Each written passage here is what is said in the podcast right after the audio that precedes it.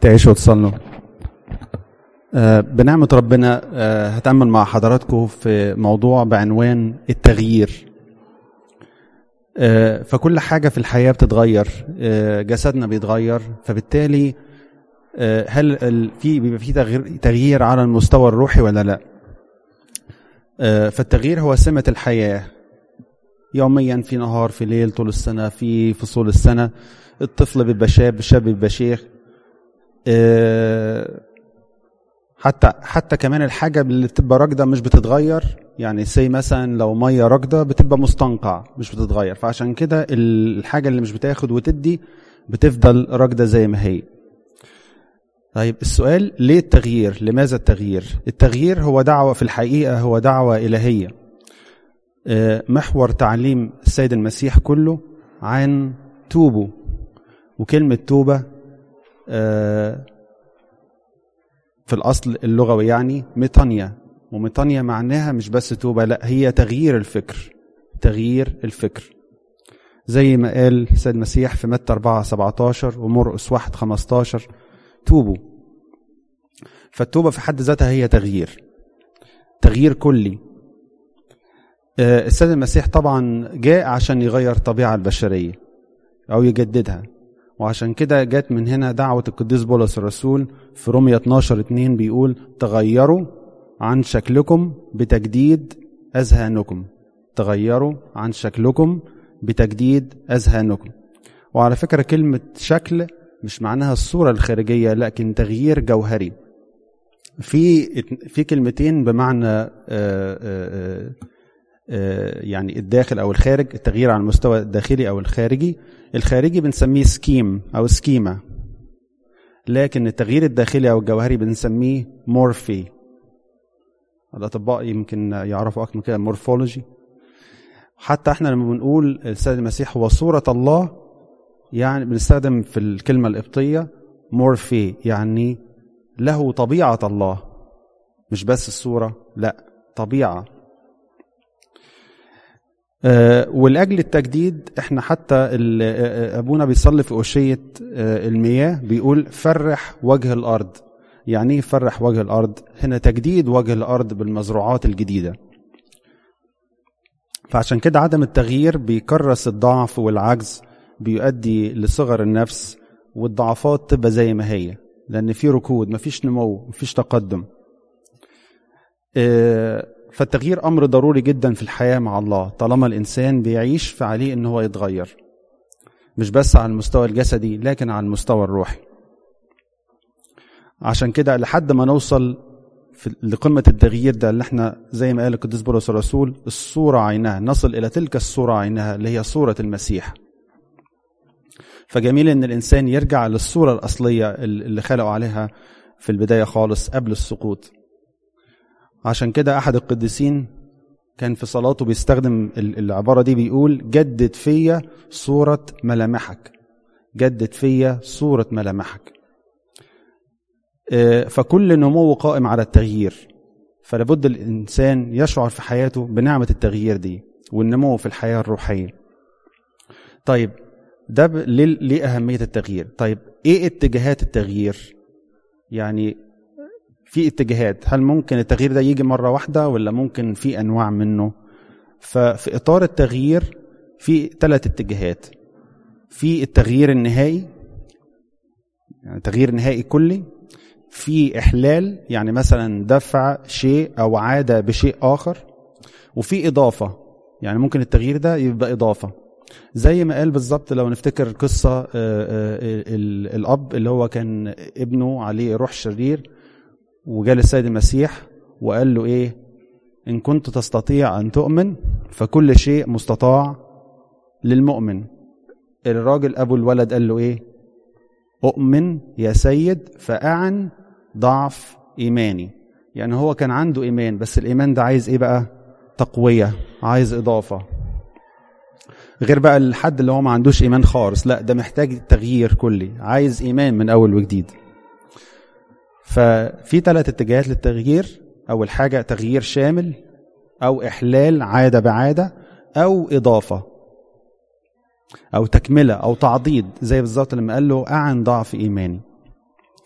وفي بعض الحالات بيكون التغيير هو السبيل الوحيد. يعني زي بالظبط ما قال السيد المسيح في متى 16:9 ليس أحد يجعل رقعة من قطعة جديدة على ثوب عتيق.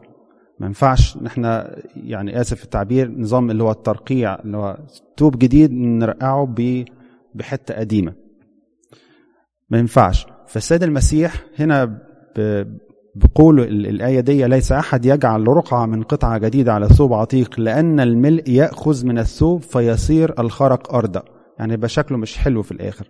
فالسيد المسيح هنا بيأكد أنه بحلوله وسط البشرية أراد أنه يقدم حياة جديدة، مش مجرد يعني تغيير بسيط أو ترقيع كده. يعني لا، أنا عايز أغير الطبيعة البشرية خالص، يغير طبيعتها ويغير إمكانياتها.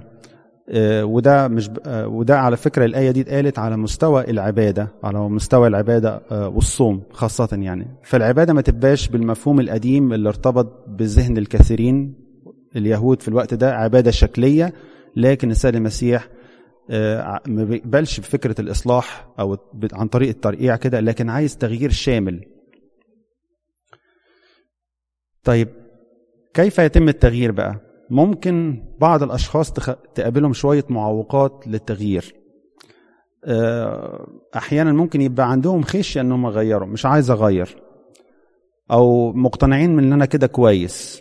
وممكن يعللوا الموضوع ده، مش عايز أغير عشان دي إرادة ربنا.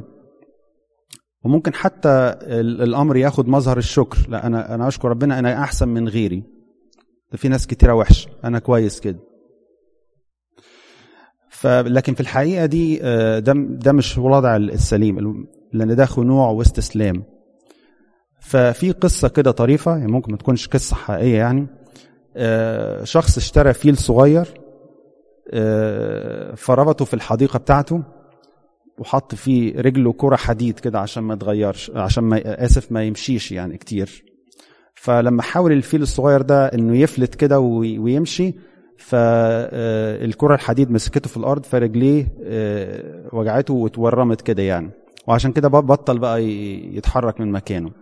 فالراجل راح غير الكرة الحديد بكرة خشب، فلاحظ ان الفيل ما تحركش من مكانه.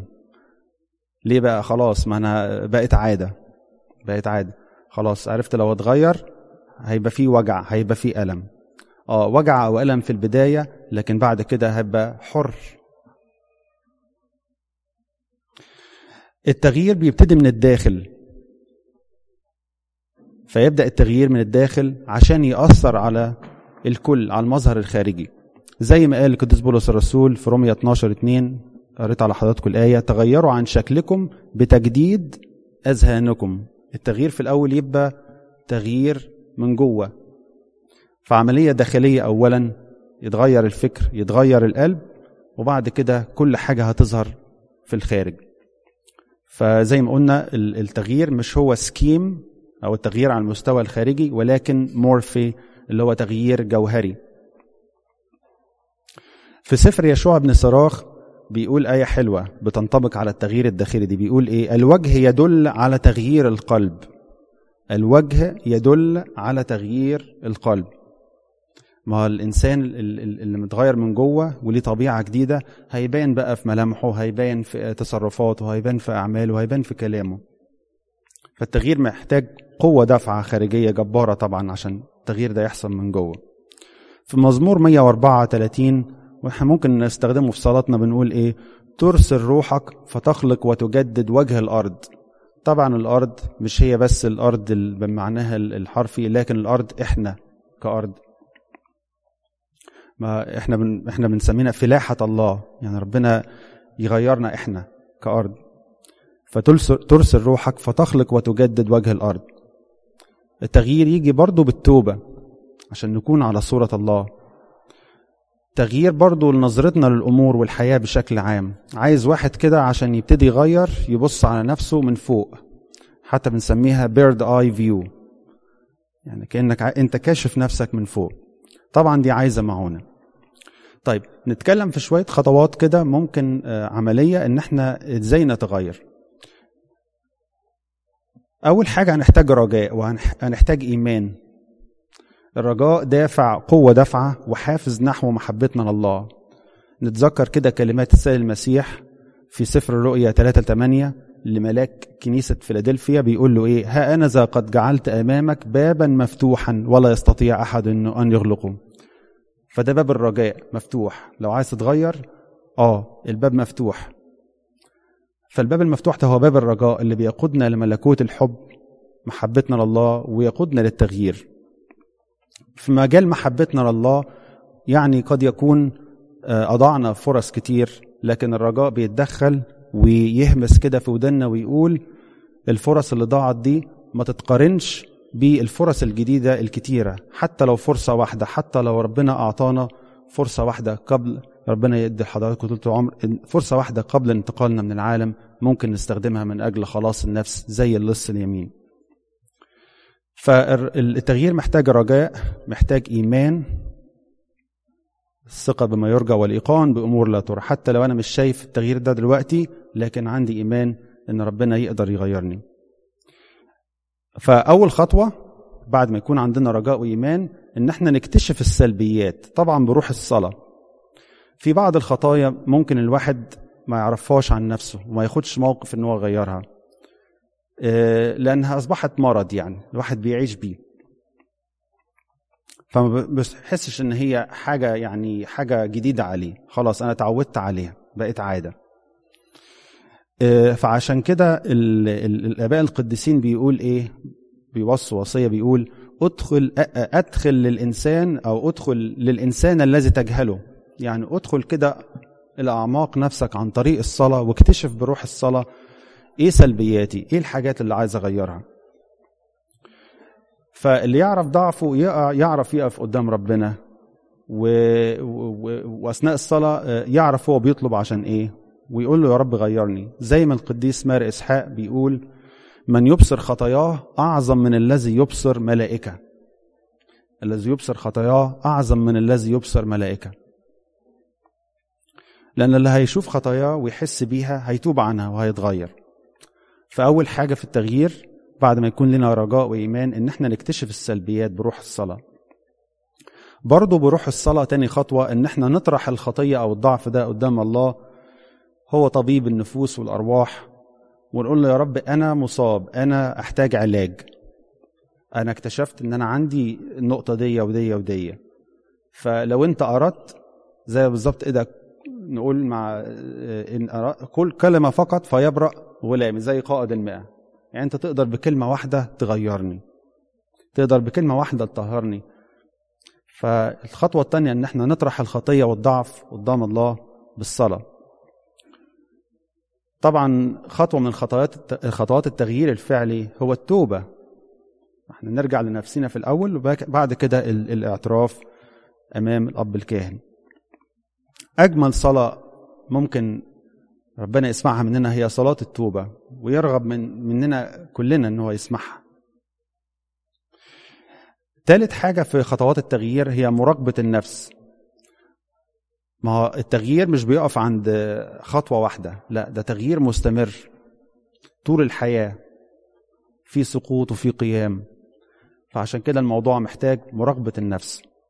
فواحد زي بالظبط المرض كده، واحد ممكن واحد يقول له يدور برد في كذا وقت من السنة، فأدور بقى إيه الحاجات اللي ممكن تخليني تجيلي برد مثلا يعني. فاحنا نبص على الأعراض اللي بتحصل وإزاي، وإيه الخطوات اللي ممكن أعملها عشان أستكمل علاجي من المرض الروحي ده. معرفة أسباب الخطية والضعف. رابع حاجة التغيير محتاج يعني طبعا رجاء، فالرجاء ده لو انا عندي رجاء مش هيأس بقى. فالخطوه الرابعه ان انا ما يأسش، فالواحد المفروض ما يأسش من نقص او تكرار الخطيه مهما كانت الضعفات، نثق ان الله قادر انه يساعدنا طول ما عندنا هذه الاراده وهذه الروح وهذا الايمان وهذا الرجاء. ارميا النبي بيقول في اصحاح 14 عدد 7 بيقول ان تكن اثامنا تشهد علينا يا رب فاعمل لاجل اسمك، ان تكن اثامنا تشهد علينا يا رب فاعمل لاجل اسمك.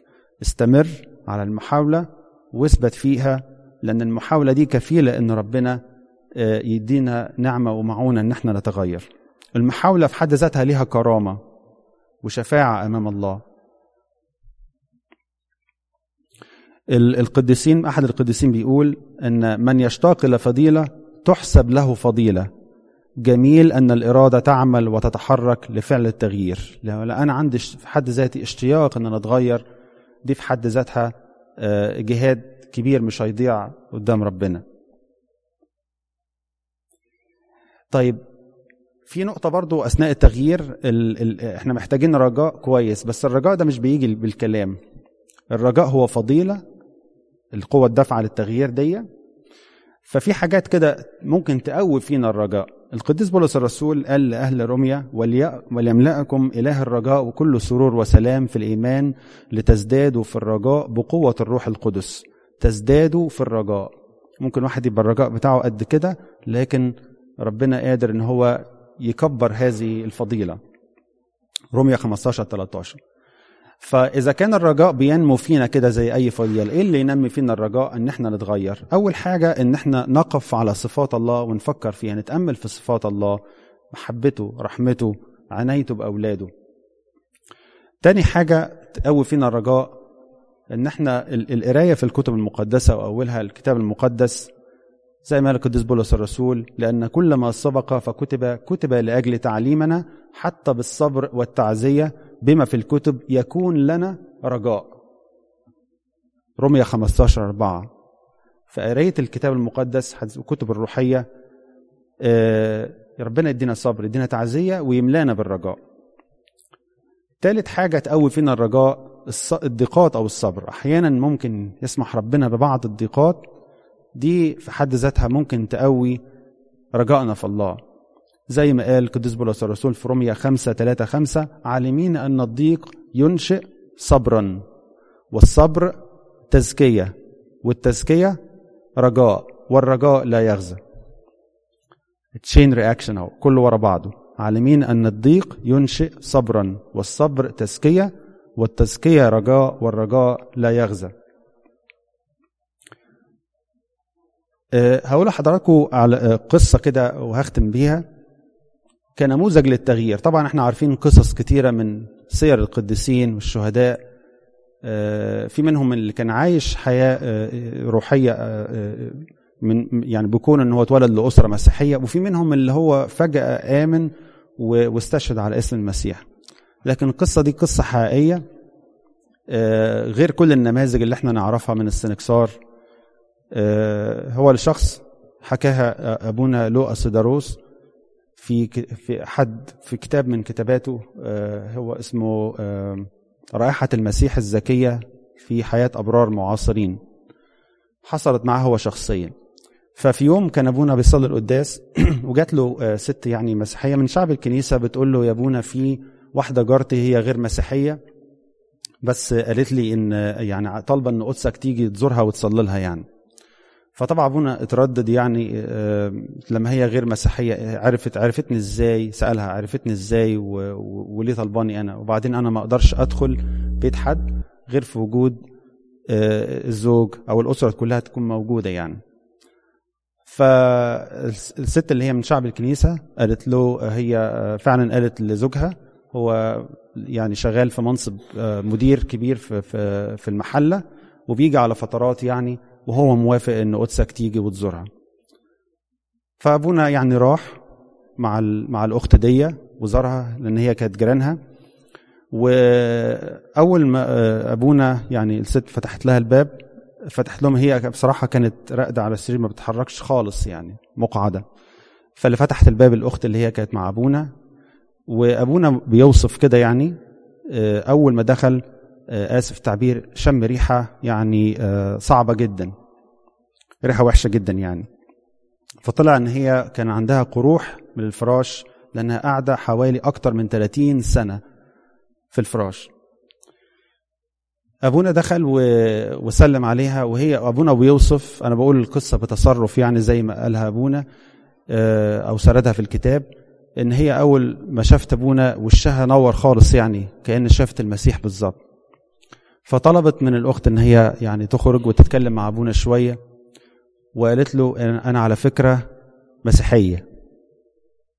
ابونا طبعا اتفاجئ جدا يعني. قال لها طب احكي لي. ابتدت تعيط.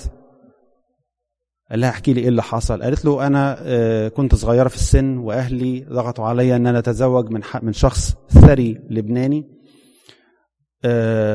فاتلميت على مجموعه يعني من السيدات او الشابات اللي في سنها كانوا اصدقاء مش كويسين، فنصحوني ان انا اسيب بيت زوجي وامشي، فمشيت وبعد كده ارتبطت بالشخص الغير مسيحي ده وعشت. لكن انا حاولت ان انا اربي اولادي تربيه مسيحيه، وهم دلوقتي كويسين يعني، اتعمدوا وسافروا في الخارج يعني وعايشين عيشه مسيحيه، لكن انا بقيت وحدي هنا وعايشه في هذا المر لاكثر من 30 سنه، وكنت متعشمه ان ربنا بس يديني رجاء ويديني فرصه ان انا اتغير، ان انا ارجع تاني. ف ابونا طبعا بعد ما اخذ اعترافها ومشي، هي طلبت منه ان انت يعني لو في قداس تاني يوم ياخد لها المناوله ويناولها، ففعلا ابونا اخذ المناوله بعد القداس وطلب من الاخت دي ان هي تروح معاه تاني يوم، يعني الاخت المسيحيه جارتها يعني، فبتساله يا قدس ابونا قدسك واخد المناوله لمين؟ قال لها لجارتك. فطبعا هي في بالها ان جارتها ايه غير مسيحيه، فاستغربت. فطبعا ابونا عرفها بالموضوع بعد كده وراح ناولها، ورجع تاني يوم ابونا بيوصف بيقول انا معدي بالعربيه كده من جنب البيت بتاعها ولقى صوان كبير للعزا، كانت الست دي انتقلت. طبعا العزا بتاعهم كان عملوه عزا غير مسيحي طبعا، لكن ربنا شكر ان في الوقت في الهزيع الاخير ده ربنا قدر انه يغير الست دي بعد اكتر من 30 سنه،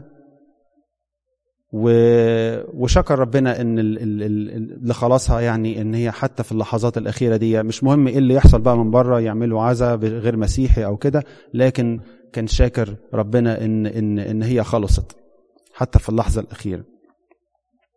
فده نموذج يعني ممكن يكون اكستريم شوية من التغيير، لكن نموذج فيه معنى حلو للرجاء، ان الرجاء لا يغزى حتى مهما طالت السنين، وكان الست دي اتغيرت وخلصت بمعونة ربنا طبعا. فنرجع بسرعة النقطة اللي احنا تابعناها اللي احنا اتكلمنا فيها مع بعض، ان التغيير يبدأ من الداخل. خطوات الرجاء الواحد يبقى خطوات التغيير، لازم يكون واحد عنده رجاء وإيمان. بعد كده يراقب النفس، ما يكونش عنده يأس، يطرح الخطية أو الضعف أمام الله بروح الصلاة، يكتشف سلبياته أو ضعفاته بروح الصلاة، ويجي بعدها التوبة أو الاعتراف. ربنا يدينا دايما إن احنا يدينا حياة التغيير والنمو اللي نثبت فيه، ويكون لنا الصورة الحلوة ليه، الصورة الداخلية اللي هي تنطبع على صورتنا الخارجية في كلامنا وتصرفاتنا وأفعالنا، لإلهنا المجد الدائم أبديا آمين.